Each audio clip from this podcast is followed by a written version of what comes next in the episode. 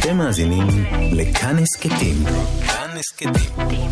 הפודקאסטים של תאגיד השידור הישראלי.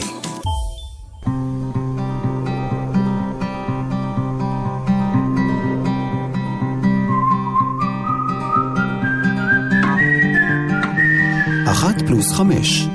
אורחים וספרים עם ענת שרון בלייס. הלכתי לעשות משהו שלא לא ידעתי מהו, כן? וכל הזמן שאלו אותי, אבל איך תדעי מה לעשות? איך תדעי מה לעשות? אמרתי, אני כל כך רוצה, אני כל כך רוצה, אני בטוחה שאני בסוף אדע. היו אנשים שהיה להם קשה שאני אומרת מה לעשות, שאני אומרת, המצלמה פה. זה היה קטע מהסרט התיעודי על כיסא הבמה יושבת אישה, שיצרה סמדר זמיר ומוקדש לכל במאיות הקולנוע שיצרו ויוצרות סרטים כאן בישראל, ובראשן הבמאית שנולדה בשם מיכל רובין. שלום לכם מאזינות ומאזיני כאן תרבות. באולפן ענת שרון בלייס, והאורחת שלי היום נולדה בעפולה, אולם בגיל צעיר בשל מחלת הנפש של אמה, היא ואחותה נטע נשלחו לחיות בקיבוץ מרחביה שבעמק יזרעאל. יום אחד החליטה נטע להחליף את שם משפחתן לבת אדם. לאביהן קראו אדם, ומאז היא מיכל בת אדם. את המצלמה הכירה מיכל עוד בבית. אביה היה צלם, ופעמים רבות העמיד אותה ואת אחותה מול העדשה.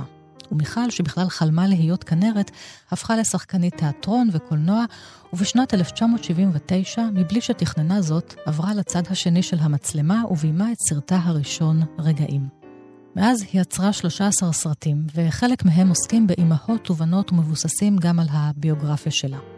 בשנת 2019 זכתה מיכל בת אדם בפרס אופיר למפעל חיים, ובשנת 2021 בפרס ישראל. וחוץ מזה, יש לה גם שלושה ספרים. הספר איה, אוטוביוגרפיה דמיונית, שמלווה את הסרט באותו השם, ושני ספרי שירה. הראשון, יומני בוקר, שפורסם בשנת 2017, והשני, שרואה אור ממש בימים אלה, אני שומעת מישהו, שבו כתבה מיכל שירים על ואל בעלה המנוח, במאי הקולנוע משה מזרחי. מסתכלת בתמונה שלך שעל השולחן, מחייכת. אתה מחזיר חיוך. אחרי שעה אתה עדיין מסתכל עליי, עם השקט שלך והתבונה.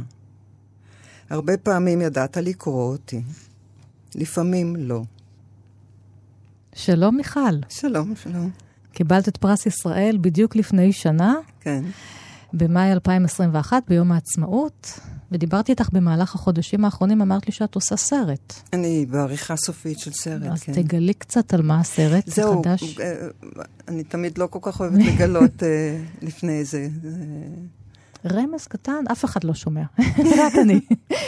יחסים בין אימא לבדה עם ילדה, והאימא יש לה איזה אובססיה לאיזשהו גבר שהוא האבא של הילדה, והיא לא יכולה להשיג אותו.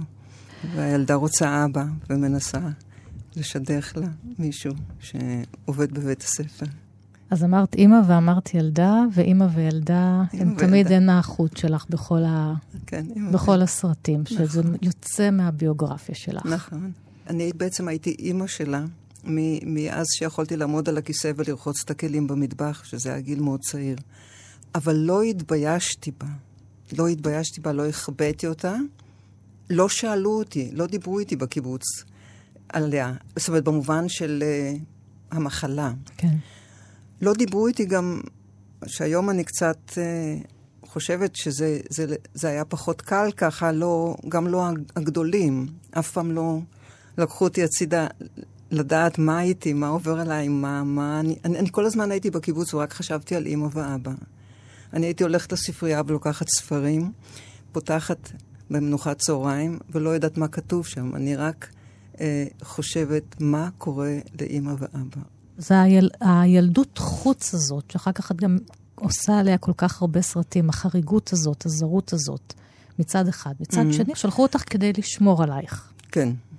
זה נורא מורכב. כן. האמת היא שכמו כל אמת, אז ברגע שאני אגיד לך אמת אחת, תדעי שאם נסובב את הדף, מצד שני יש מיד עוד אמת שהיא תקפה באותו, באותה מידה. מה אני מתכוונת? אני אתחיל רגע מהסוף, שהרבה פעמים שואלים אותי אם אבא עשה נכון שהוא שלח אותי להציל לי את הילדות. אז uh, אני אומרת, כן, uh, הייתה לי ילדות עם ילדים, ו- ו- ו- ו- ולא הייתי צריכה לדאוג לאימא, אבל uh, ילד רוצה להיות עם ההורים, אין מה לעשות, גם כשקשה. אבל אני כל כך הייתי ממושמעת בתוכי, שאני לא נתתי לעצמי בכלל לספר לעצמי את הדבר הזה. זה משהו שאמרתי לעצמי בגיל הרבה יותר מאוחר. כן. ש, שבעצם הייתי מעדיפה לא, כי באחד הסרטים שלי רואים שאבא לוקח אותי לקיבוץ, ואימא לא רוצה בשום אופן, כי היא אומרת, אני יודעת, עכשיו זה רק לחופש, ואחר כך היא תישאר שם. ואז הוא שואל אותי, אה, את רוצה לנסוע לקיבוץ של נטע? לחופש?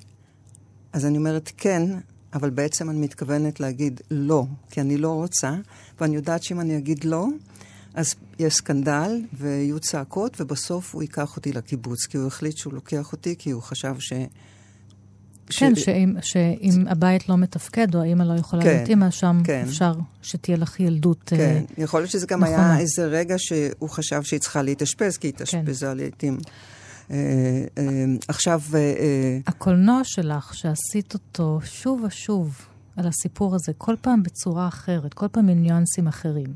אבל הסרטים הידועים על חבל דק, היה אוטוביוגרפיה דמיונית, דמיונית.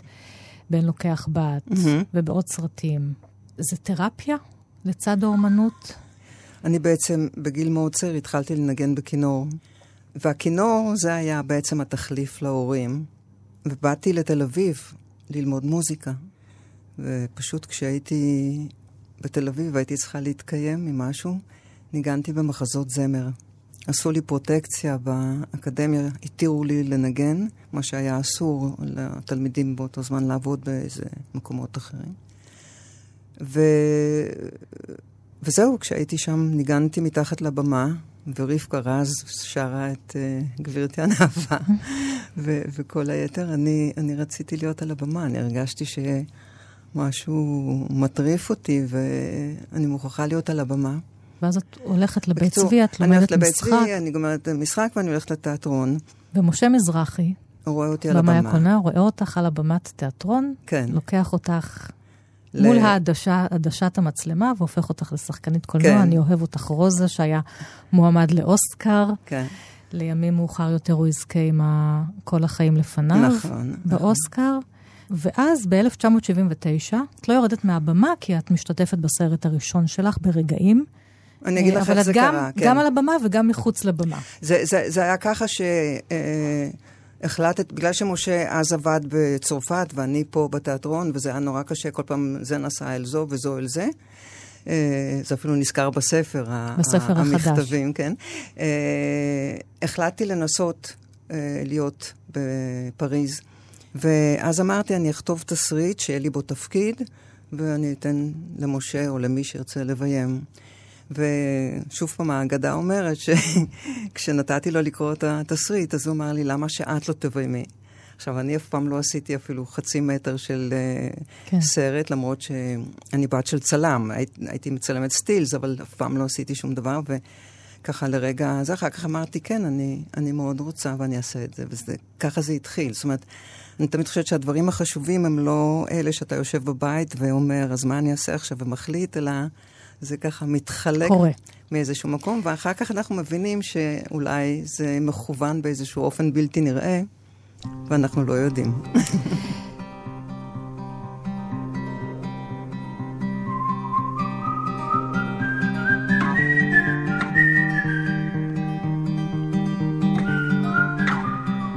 אז הסרט הראשון שלך רגעים, והגיבורה שלו היא סופרת. נכון.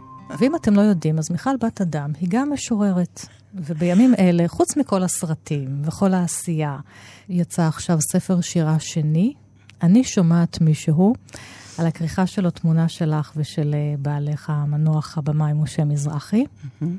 והשירים כתובים אליו, עליו, עליכם.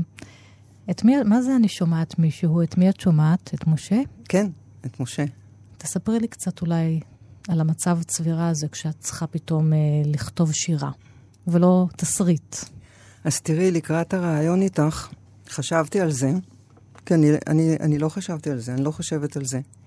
ואמרתי לעצמי שאני באמת לא יודעת, כי אני אף פעם לא אמרתי, אני אשב ואכתוב שיר, אף פעם... קודם כל, אני, ביומני בוקר, אני אפילו לא קראתי לזה שיר. אני צלצלתי יום אחד לרפי וייכרד, שהוא עוצב את זה. העורך, כן, כי הספר יצא בקשב לשירה, הוצאה של רפי. הספר הראשון, כן. ואמרתי, יש משהו שאני אשמח אם תקרא, כי אנחנו מכירים כבר שנים.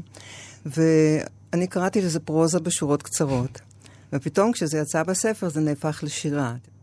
אני לא יודעת איך זה קורה, אני לפעמים יושבת וכותבת משהו. אני לא הולכת בין העצים והוגה איזה שורות, כמו שלפעמים אני שומעת שלאנשים זה קורה, ואז הם ממהרים לקחת מפית מהמסעדה הסמוכה, או ולכתוב. לרוץ הביתה ולכתוב, זה בכלל לא קורה ככה. לא יודעת להגיד לך איך זה קורה, אני לא יודעת. לא יודעת מתי. לא יודעת. טוב, אז בואו נשמע את הלא יודעת שלך. נתחיל קצת לקרוא בספר. אני שומעת מישהו, ספר שירה חדש של מיכל בת אדם, ראה אור בהוצאת ספרי עיתון 77. נתחיל uh, לקרוא, הוא מוקדש לאהוביי. דניאל, אורינה, אורית, אלי ואיה. אז דניאל זה בני ואורינה זה בת זוגו. אורית זה הבת של משה, ואלי ואיה זה הנכדים שלי, הילדים של... Uh, דניאל ואווינה. כן, דניאל מזרחי, שגם נשמע אותו קצת, אה, כי הוא עושה מוזיקה, נשמע נכון, אותו קצת במה, כן, בתוך התוכנית. גם פרטנר קבוע בסרטים שלי במובן כן. המוזיקה, זאת אומרת, מרגע מסוים זה, הוא המוזיקאי של הסרטים של שלי, הסרטים. שזה משהו גם מיוחד מאוד, אה, אה, מורכב ומיוחד, חד. כמו שאמרנו, על ה... להיות ילדת חוץ וכולי. את אימא בצורה אחרת. אני בצורה מתגעגעת לצעדים, להזזת הכיסא, לריח הקפה, לדבש שנוזל על השולחן ומדביק את העיתון למפה, לחיוך ששואל, מה לבשל לך היום? למבט שחולם לעשות עוד סרט, לצער הפרידה מהתלמידים, לצחוק הפתאומי מול הטלוויזיה, לריח שלך. את מדברת עם משה בשירים האלה. ככה אני... אני מרגישה. את גם כותבת כן, עליכם למשל, וגם, אה, מדברת, אה, וגם מדברת אליו. אני, אני חושבת שהשיר הזה שיבוא עכשיו, כן. אם את רוצה שנקרא אותו, הוא, הוא אומר, אתה רואה אותי ויודע הכל, אתה מדבר ואני לא שומעת. האם כבר פגשת את אימא שלי שלא הכרת? האם היא יודעת שאתה שלי? ואבא שהכרת, האם הוא מסביר לך פנים? ועוד שאלה, האם אתם מדברים עליי? כל המתים שלך, של מיכל. אז איך את כותבת את השירים? את... זה מעניין אותי, השיחה הזאת. כי הם שירי שיחה. ועכשיו, זאת לא, זה לא שיחות של, תסר... של הדיאלוגים שיש בקולנוע, זו שיחה אחרת. מאוד אינטימית, כמעט מוצפנת. הלוואי שהייתי יודעת איך, איך, איך להסביר את זה. אמ, לא, זה מעניין. זה מעניין... אה, תראי, קורה לי לפעמים שאני כותבת תסריט מאוחר בלילה, ואני כותבת, כותבת, כותבת, כותבת, ואני מגיעה לאיזה סף הירדמות, ואז בבוקר אני צריכה לשכנע את עצמי שאכן זה אני כתבתי. אז זה בנאלי, אני חושבת שזה קורה להרבה אנשים. בעניין הזה של השירים, אני חושבת שזה... אה, את יודעת, אה, אה, בכלל כל הכתיבה שלי וכל העשייה שלי שאני עושה, זה לא כמו משה שהיה קם בבוקר ומתיישב על יד השולחן וכותב תסריט, ואם יום אחד משהו היה בבוקר וערער את הסדר, אז כבר באותו יום הוא לא כתב. אצלי זה הכל ביחד, זה לשים משהו על האש, לשים מכונה, לתלות כביסה. את יודעת, זה, זה מין בלגן כזה, שבאיזשהו אופן שומר לי על שפיות דווקא, כל הדבר הזה, ש, שאני לא תקועה באיזה... כן, זאת אומרת, את לא סוגרת כביכול את עצמך בתוך איזה חלל, מקום, בשום וכותבת, מקום. לא. אלא זה תוך כדי כל העשייה הפרוזאית היומיומית, לגמרי, מרתק. לגמרי. אפילו יש בזה משהו שמשמח אותי, שיש איזה חיים מסביב, כן. את יודעת, אה, אה, כן, אני, אני יכולה למצוא ריכוז מאוד גדול בתוך הרעש.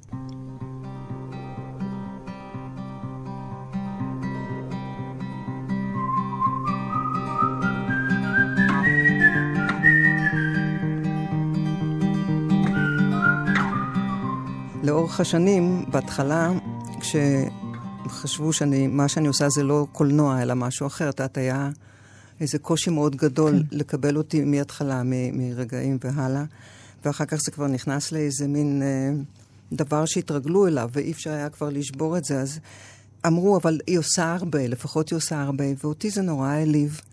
לימים הבנתי שבעצם זה מה שחשוב, לעשות. הרי מה, אני אעשה עוד סרט, פחות סרט, עוד ספר, עוד זה. הדרך, כן. הדרך, הדרך. אני גם חושבת שאני באיזה שיר בסוף אה, אה, כותבת. על זה משהו כן. ש... אנחנו לא יודעים מה טוב ומה לא טוב וכמה טוב וכמה לא טוב. זה ירגש יותר מישהו, זה ירגש פחות. אני, אני ראיתי שדברים שלי, ברגע שהם יצאו, הם היו קצת סתומים לפעמים. כן, זה היה קולנוע. ו- ו- ואחר כך פתאום היו עוד סרטים בעולם בתדר דומה, כן. ופתאום אנשים שאמרו לי, אבל זה לא בסדר, העריכה לא בסדר, זה לא זה, זה זה, פתאום נשבעים בסרט. זאת אומרת כן. ש- שהבנתי שבאמת העשייה של הדברים, איך אתה עושה אותם מבחינת... Uh, האמונה הפנימית והדבקות בדבר והיחסים וה, שיש לך עם אנשים, זאת אומרת שזה בשבילי חלק, אה, אה, זה נראה לי בסוף הדבר הכי חשוב ש, שבתוכי רוכש. אבל הבהלה מחוסר העשייה כן. היא, היא מאוד דומיננטית בתוכי, ובטח לא, לא סתם כי אני, אני מישהו שיודע חרדות מה הן. בצורה די uh, מפותחת. היום כבר הרבה יותר טוב. והעשייה היא דרך, כן. זאת אומרת, במקום לשבת ולפחד, אני מוציאה את הפחדים בעשייה שלי, ו- ו- וזה בעצם, אז נחזור לאיזו שאלה שקודם שאלת על תרפיה. העיסוק בהורים ובמשפחה ובמצב הוא לא העיקר, העיקר הוא העיסוק, כן. העשייה. אם... אבל יש לך כתב יד, סרט הראשון רגעים, שגם היה מאוד נועז, הדקדוק האינטימי הזה שלך ויחסים בין שתי נשים, יחסים אירוטיים וספרותיים גם מאוד.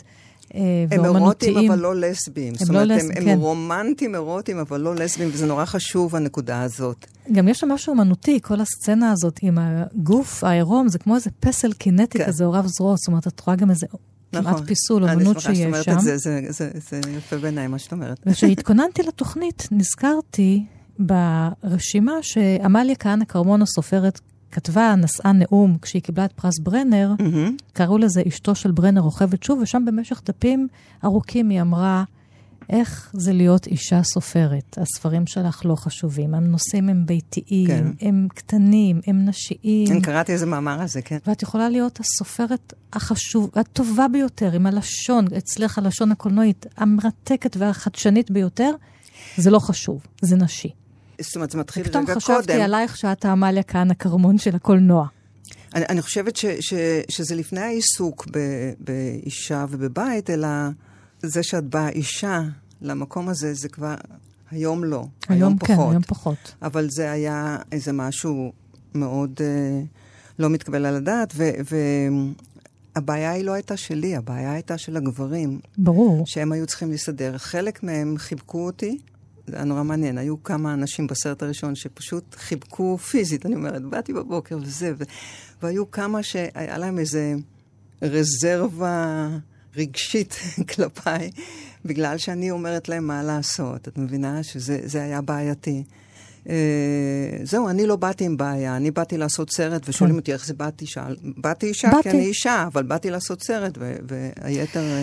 בואי נקרא עוד קצת מהספר מ"אני שומעת מישהו", ספר השירים החדש שלך. אני קופצת איתך למשרד של סוכנת השחקנים, אה. לביאה. כן, זה בעמוד אז לביאה הון, הסוכנת שלי, ויום אחד היא צלצלה, והיא אמרה, מיכל, יש במאי שרוצה לראות אותך. אז אמרתי לה, לביאה, אני שנתיים הולכת לראות במאים, ואני שקופה בשבילם, הם לא רואים אותי, אני לא מעניינת אותם. אני לא הולכת יותר לראות במאים שהולכים לעשות קולנוע, למרות שהשתגעתי, נפשי יצאה לעשות קולנוע. בעיקר שאני בת של צלם. כן. ואני הייתי יושבת, כל, כל היחסים שלי עם אבא שלי, אני חושבת שזה גם פה יש שיר על זה, כל היחסים שלי עם אבא שלי שלא דיבר, זה היה דרך זה שהוא מצלם אותי שעות, שעות, שעות, עד שהוא כיוון את האור. ומה זאת אומרת, את אומרת, במאים לא רואים אותך, את שקופה? שהייתי באה לפגישה, הזמינו כן. אותי לפגישה בשביל סרט. כן. כן? אה, נגיד, נורא רציתי בזמנו לשחק כן. במיכאל שלי, ובאתי לדני וולמן, ו... זה לא, לא חשוב, אה, אולי לא התאמתי להם, אני לא יודעת מה. אז היא אמרה לי, לא, לא, הוא ראה אותך על הבמה, והוא רוצה לראות אותך. אמרתי, אם הוא ראה אותי על הבמה, אז, אז הוא כאילו יודע איך זה, אז בסדר. אז פגשתי, אז באמת, הפגישה שלנו אצלה, זו הייתה הפגישה הראשונה והגורלית. זה, זה כתוב... סוף סוף יש במאי שראה אותך. והפך אחר כך להיות... אה, היה מזל שראה אותי על הבמה. כן, כן. ואחר כך הפך להיות אה, כן. אהוב נפשך ובעלך. אני, אני כן. מקווה שגם אם הוא היה רואה אותי ברחוב, הוא היה שם לב אליו, אני לא יודעת. אה, בכל אופן, ללוויה הון יש קרדיט בכל ה...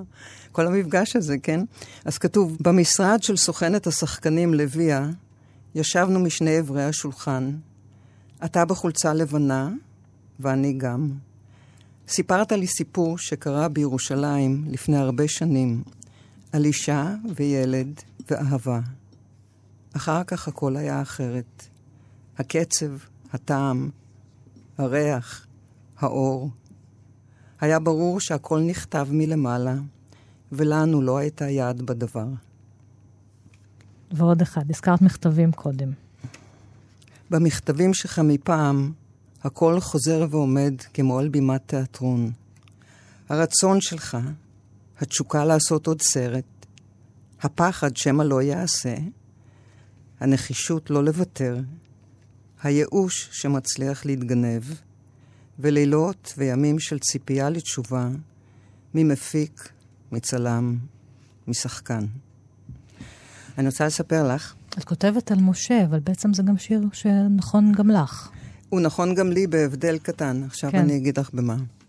אחרי שמשה עלה לשמיים, אז התחלתי, בזמן שהוא היה בצרפת, ואני פה, כל יום כתבנו מכתב אחד לשני, אקספרס, כל יום, הלוך ושוב. ואני קוראת עכשיו את המכתבים, ואחרי פרק הגעגועים והאהבה וכל הדברים האלה, הסבל שהוא סבל בציפיות האלה, בזה שמפיק קבע ולא בא, בזה ששחקן אמר ופתאום, בזה שהתסריטאית לא עמדה בהתחייבות, אז המפיק אה, אה, אה, לא רצה. את יודעת, זה, זה קשה לתאר, כי אני זוכרת את זמן האמת, ואני לא ידעתי כמה הוא סובל. זה פשוט, אה, אה, אני, אני כל הזמן לא נרגעת מזה כמה היה לו קשה, כמה היה לו קשה. ולמה אצלי זה לא אותו הדבר? כי אני בחרתי בדרך אחרת. אני אמרתי לעצמי, אני לא אחכה ולא ארדוף ולא... אני כל פעם אעשה איך שאני אוכל לעשות. ו... ואני מאושרת שזה כך. זאת אומרת, הסרטים האחרונים שלי נעשים ב... אני לא יכולה אפילו להגיד, כי זה לא יאמינו לי, בחצאי פרוטות, את יודעת? אה, לשמחתי הם לא נראים ככה, כי למדתי לעשות מ... מ... באמת יש מאין, את יודעת, מכל... מכל שקל הכי קטן, לעשות ממנו כל מה שאפשר וכל מה שנדמה שאי אפשר. ויש לי צוות של חמישה אנשים, ו... ואני מאושרת לעבוד ככה. אני חושבת שגם היום, אם יזדמן לי לעשות הפקה יותר גדולה, זה יהיה בשבילי... קלקול. אה, סוג מסוים של קלקול, קלקול. כי יש... זה מאוד... אני לא אוהבת את המילה קשה, אני לא, מסת... לא כמעט לא אומרת על כלום קשה מלבד על לחם כשהוא מתקשה, אבל זה לא קל לעשות איך שאני עושה, אבל השמחה שיש בעשייה הזאת. עכשיו את מסיימת אה, לעבוד, לערוך סרט שבעצם התחלת לעבוד עליו לפני שקיבלת את הפרס, את פרס ישראל. כן. נתנו עכשיו למיכל בת אדם עם פרס ישראל, היו נדיבים יותר? היה פתאום יחס אחר או ש... יש לי סיפור נורא מצחיק על העניין הזה, אני יכולה לספר לך אותו. לפני כמה ימים, בגלל שאני עושה עכשיו סדר, כי הבן שלי ומשפחתו צריכים לבוא לארץ, ו... אני מארגנת את הבית, כי הרבה צילומים נעשו אצלי בבית, נכון. וזה בלאגן, וככה וככה. אז פג... מצאתי איזה רעיון, ואני מצאתי ברעיון סיפור שלא זכרתי אותו, שעשיתי סרט, הצלחתי לגייס, לא אספר איך, כי אנחנו לא מדברים על זה עכשיו, והיה חסר לי 100 אלף דולר, ובאתי לקרן ואמרתי, אני אף פעם לא באתי לבקש, אני אף פעם לא, אף פעם באמת לא זה, אבל בואו פעם אחת, תחרגו ת, ת, תעשו את מחווה. לפנים משורת הדין. אז הם אמרו לי, תראי, בדיוק יש ארבעה סרטים שאנחנו נותנים לכל אחד 600 אלף אה, דולר, אז אין לנו מה לתת לך. אז אמרתי, אז למה שלא תורידו לכל אחד 25 אלף דולר? להם זה לא ממש ישנה את ההפקה, ואני אוכל לגמור את הסרט. אמרו לי, אי אפשר. אז את יודעת, אז אני אומרת, זה בסוף איזה מין סיפור על אנשים, כן? זה... טוב, זה... יום אחד אולי את צריכה לעשות סרט על, ה... על, ה... על איך עושים סרט. כן, על זה- ה... זה- כן, זה גם סיפור. זה משנה, כן. אחת פלוס חמש. אורחים וספרים עם ענת שרון בלייס. איתי באולפן מיכל בת אדם, השחקנית, הבמאית, כלת פרס ישראל, שנת 2021, בדיוק לפני שנה, וגם הסופרת, המשוררת, היא פה עם ספר השירה החדש שלה, אני שומעת מישהו. טוב, אנחנו פה גם עם ספרי שירה, את מאוד אוהבת שירה, יש לך גם שני תקליטורים, נכון. שבהם את קוראת שירים של משוררים, מה? משוררות. אהה. אנחנו פותחות עם זלדה? בהזדמנות הזאת שאנחנו עושות איזו הפסקה קטנה כזאת, אז אני רוצה להגיד, וזה נורא חשוב לי שזה ייאמר, שהספר שלך, כי קרוב, הוא נכנס לי לנשמה, הוא נורא קרוב לי. הוא נכנס לי לתאים, ו... החזרתי אותך אה, לנוף הילדות כן. שלך במרחביה בעמק כן, יזרעאל. כן, כן. אני, כן. אני... לא, זה ממש מרגש אותי. זה, זה, זה... הרבה פעמים אתה קורא משהו ואתה מרגיש מישהו שאתה נורא קרוב לו, והוא לא יודע בכלל, והוא כנראה לא ידע אף פעם, אבל עכשיו, הנה, יש לי הזדמנות. להגיד לך את זה, זה וזה שמחה. את יודעת, זה פתאום איזה חבר שנוסף לחברים האלה שצוברים עם השנים, שבכלל הם לא יודעים אפילו שהם... שהם חברים, שהם חברים, חברות. כן. תודה, תודה מיכל. אה, אז, אז אולי אני אקרא, נגיד, את אה, שלומי קשור בחוט על שלומך, ברור. כי זה... כן, וזה את ומשה גם. כן. את יודעת, אני מצאתי, בגלל איזו תוכנית שעשיתי פעם, איזה קטע מהספר שיצא אחרי מותה, את יודעת, אה, ציפור קסם או משהו. כן, ציפור אחוזת קסם. ציפור קסם. ו- ואיזה טקסט, אני יכולה לקרוא אותו רגע? כן. זה ספר שמוציאים החברים שלה, כן. כל מיני כתבים שלא התפרסמו רובם בימי חייה, והם אוספים ומוציאים, ויש שם גם רשימות שלה, זה לא רק שירים. כן, זה- לא, יש זה- זה רשימות. רשימות, אז זה כן. לא שיר, זה רשימה של אה, זלדה. שהיא כותבת עליה ועל בעלה. אנחנו גורשנו מגן העדן, ואנחנו גרים על גבי הענן. והשער לביתנו הוא הקשת בענן. והשער לביתנו הוא שער האגדות שאתה מספר לי ברגעי הפיוס. כששנינו נמצאים בבית הריק, ושומעים בלילה את צעדיה הקלים של אמי המתה, כשהיא מסתובבת בשעה ארבע או חמש בלילה, ומדליקה את החשמל, ומכינה מים לנטילת ידיים של הבוקר, ומצחצחת את הפמוטים לשבת. אז אתה מספר לי אגדות על המלך שחיפש אבן יקרה. ועכשיו השיר. שלומי קשור בחוט אל שלומך, והחגים האהובים, ותקופות השנה הנפלאות, עם אוצר הריחות, הפרחים, הפרי, העלים והרוחות, ועם הערפל והמטר, השלג הפתאומי והטל, תלויים על חוט הכמיהה. אני ואתה והשבת, אני ואתה וחיינו בגלגול הקודם, אני ואתה והשקר, והפחד, והקרעים. אני ואתה ובורי השמיים שאין להם חוף. אני ואתה והחידה, אני ואתה והמוות. שירה היא משהו מאוד חשוב לך, גם אמרתי לך משהו בשפה הקולנועית שלך, יש בו שירה. זה- ואמרת לי, ואמרת לי, כן, יש, יש סרטים שהתחילו משם. אה, יש לי בשני סרטים התחלות, שאני חושבת שהם אולי ה... הביאו אותי למקום הזה לכתוב את אה, הפתיחה של איה. שגם ראה אור כספר. אה, איה אוטוביוגרף הדמיונית. כן, אני כן. הוצאתי את הספר אחרי שעשיתי כן. את הסרט, והכנסתי בו עוד מימד של הבמאית, גם ש... אבל בכל אופן, איה, אני אקרא את ההתחלה והסוף שלו. היה אוטוביוגרפיה אוקיי. דמיונית, הספר. אני זוכרת מפית סרוגה מחוטים לבנים, שולחן עגול וקטן, וכושי מעץ שעומד על הרדיו. אני זוכרת ריח מתוק של תותים מתבשלים בסוכר, ואת הריח המר של הסוכר כשהוא נשרף. וצעדים. צעדים עולים ויורדים בחדר המדרגות שאני מנסה לנחש. וכל מיני מילים כמו קונפיטורה, ותשגיחי שלא תשפכי, ותשגיחי שלא תשברי, תבקשי את אבא, ומה אתם רוצים מחיי? והפנקס האדום הקטן שלה, שהייתה כותבת בו כל מיני מחשבות. ופעם אחת היא כתבה שמה שלא עושה השכל, יעשה הזמן. והריח שלה, והקיץ שעשה אותנו שיכורים, וריח היסמין שעלה מהמרפסת של היוונים, והשזיפים הבשלים שנזלו על החולצה, והלילות החמים, הלילות של הגעגועים, והחלומות. החלום להיות כנרית, בשביל שלאבא שלי יהיה במי להתגאות. ואז מיד כתוב פה, לא לשכוח לברך את דודה רבקה, לקנות שמן וקמח תופח ולימונים, לצלצל בקשר לכרטיסים, להחליף מצעים, לתת לניקוי את השטיח, להוציא עותק של התסריט. זה, זה כאילו ההמשך של הפתיחה, כן. אני רק... החלק... את מערבבת את התסריט כן, החלק... ביחד עם, כן, ה... עם, ה... עם החיים. עם, עם החיים, לצורך כן. הספר. וזה נגמר, נורא הייתי רוצה קודם להקריא לך מ... לפני שאני... זה את, ה, את הפתיחה של... אה, על חבל דק. על חבל דק. אני זוכרת כשעוד גרנו בצריף בעפולה. הייתה אזעקה, רצנו למקלט של הנוימנים, בעלי הצריף שלנו. אמא לקחה אותי על הידיים, ומאיה אחותי החזיקה מסננת אלומיניום עם מטריות לבנות. על יד הצריף היה עץ פלפל, שמתחתיו היו גרות התרנגולות, כשהיו תרנגולות. אני זוכרת שריפה. אמא בעטה בפתיליה דולקת מתוך הצריף, ואחר כך רצה למגדל המים לצלצל בפעמון האזעקה של מכבי האש.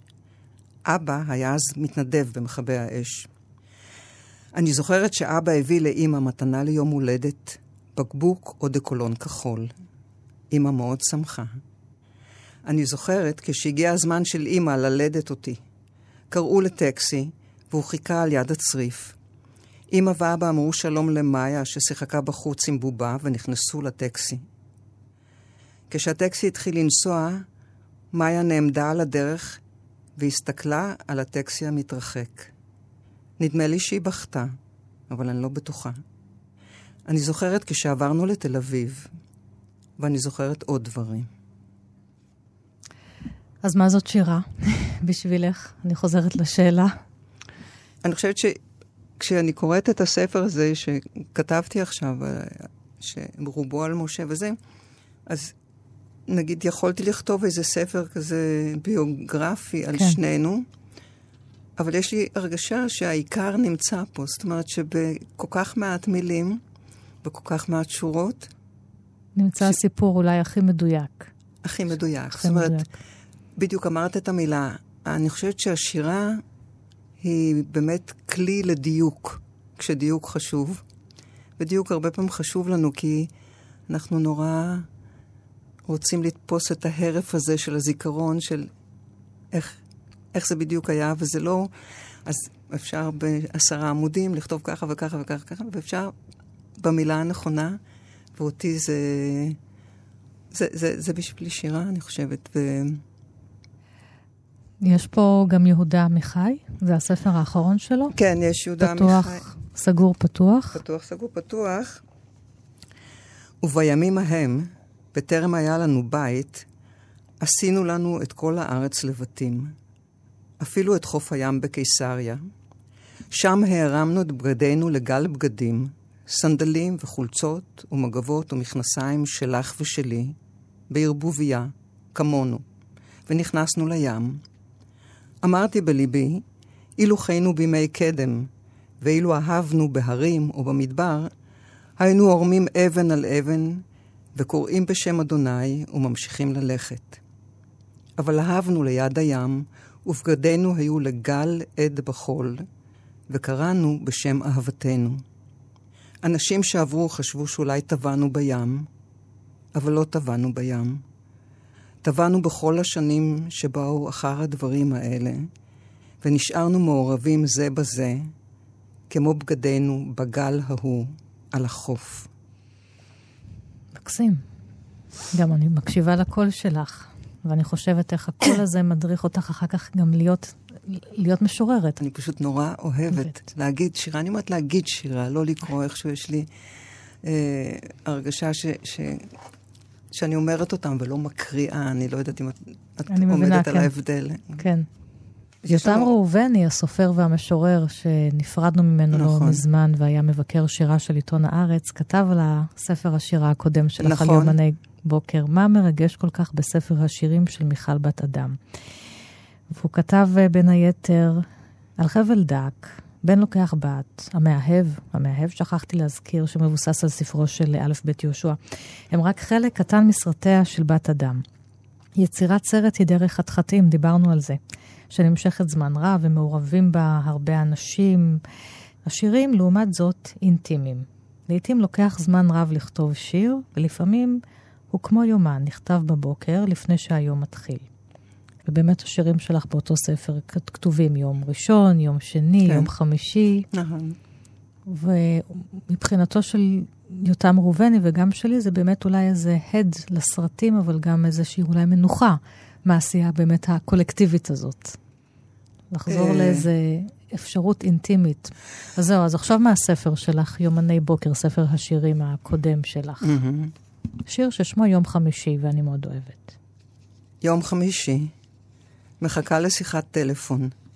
אני שונאת ציפיות, כמו הציפייה בשבתות לאמא ואבא כשהייתי בקיבוץ והם היו בחיפה. יצאתי משער המשק בלי לבקש רשות, רצתי דרך השדות, ראיתי מרחוק את האוטובוס מטפס במעלה הגבעה ונעצר בתחנה. אף אחד לא ירד. חיכיתי עד שהחשיך, עד שהאכזבה תתפוגג, עד שהעצב יתאדה, עד שאשכנע את עצמי שיש דברים אחרים מלבד הורים. למשל הכינור כתחליף לפסנתר שכל כך רציתי. הזכרת קודם את uh, בנך, את דניאל, ואת כן. העבודה שלכם ביחד. כן. הוא עושה מוזיקה. כן, אז uh, נשמע אותו קצת. כן. אולי עם שיר, לא מתוך סרט, אבל שיר ש... איזה יופי. עכשיו בסרט שלו. החדש אני שמה בסוף שיר שלו, שקוראים לו I'll show you what's love. נשמע אותו, של דניאל מזרחי.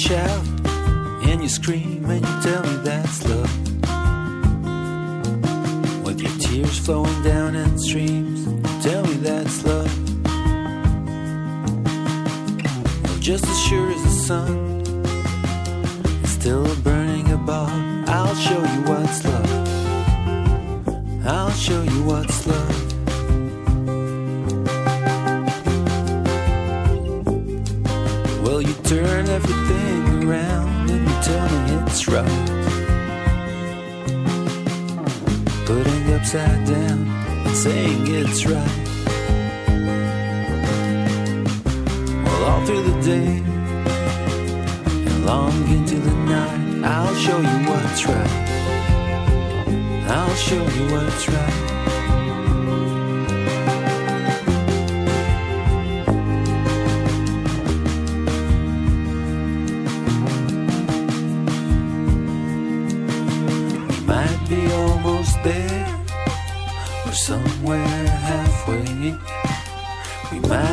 Starting over, I can say. I'll keep my back between you and the storm. I'll burn this city down just to keep you warm.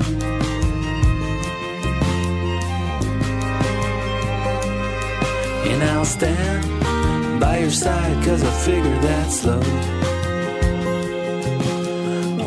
No place to hide, my love. When the shit hits the fan, when push comes to shove, I'll show you what's love. I'll show you what's love. I'll show you what's love. Yeah, I'll show you what's love. I'll show you what's love.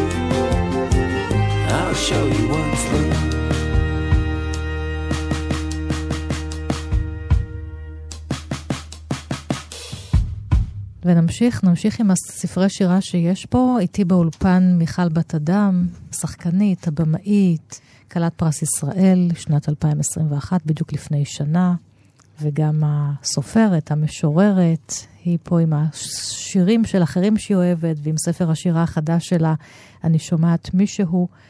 עכשיו אה, עוד קצת שירים של אחרות, כן. אה, מתוך ספר מקסים ששמו קולות מן הים האחר, שזה תרגומים של אה, משוררות ערביות ממדינות שונות, שעשה אלעד בוסקילה, נכון. וראה אור בקשב לשירה. נכון. רפי וייכרט. רפי וייכרט ערך, שיש לו כן. זכות כל כך גדולה בשירה המקומית, אני נכון. חושבת, בכל מה שהוא וגם, עושה. ש... וגם איתך הוא עובד כן. על הכתיבה אז שלך. השיר של חנן עד, משוררת לבנונית, שיר קצר מאוד, משאלה. לעפר ריח השינה, לשיר ניחוח החירות. לו אך אנשום את חירותי בטרם אישן, לו אך אקרא את שירי בטרם יחסני העפר. וזה עושה לי הד על השיר הזה כן. של אה, כל הלילה בכיתי. של זלדה. ריבונו של עולם, כן. כל הלילה בכיתי, ריבונו של עולם, אולי יש מוות שאין בו אלימות, מוות שדומה לפרח. כל הלילה הפלתי תחנוניי, אפילו אני עפר, תהיה במנוחה להביט אל גובהי שמיים, עוד ועוד ועוד, להיפרד מיופיים. כל הלילה חשבתי, בריות רבות גרות בחזי הכואב, וסיפורים שונים. צריך להדליק נר ולהביט עליהם בטרם אישן המוות.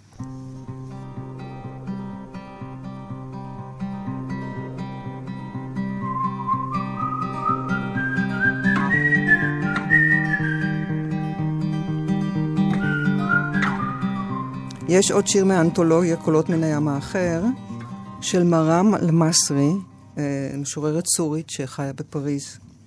נשים כמותי. נשים כמותי אינן יודעות לדבר. המילה נתקעת בגרונן כמו קוץ, אותו הן מבקרות לבלוע. נשים כמותי אינן יודעות אלא לבכות. בכי חסוך מרפא, התוקף לפתע, שוטט כמו עורק חתוך. נשים כמותי סופגות סתירות ואינן מעיזות להחזיר. הן רועדות מכעס, אותו הן כובשות כמו אריה בתוך סוגר. נשים כמותי חולמות על חופש. בדיוק את, מיכל בת אדם, השיר הזה, מהמשוררת הסורית אלייך. באמת? כן. עכשיו אנחנו מתקרבות לסיום, אה, אז גם אני ארצה שתקראי את הסוף של האי האוטוביוגרפיה דמיונית מתוך הספר. וכשהלכו לי לאיבוד הדברים החשובים, נשארתי עם הפירורים, והבנתי שהפירורים הם הרסיסים של כל הדברים, וידעתי שהם מאוד יקרים. קול של ציפור בודדת מול כל ההמצאות, וכתם אחד של אור תמורת מלכות שלמה. וראיתי שאין תשובות אפילו כשגדולים, ושהכל נמצא בין הרמת כף הרגל והדריכה הבאה. כי אלוהים נמצא בדברים הקטנים.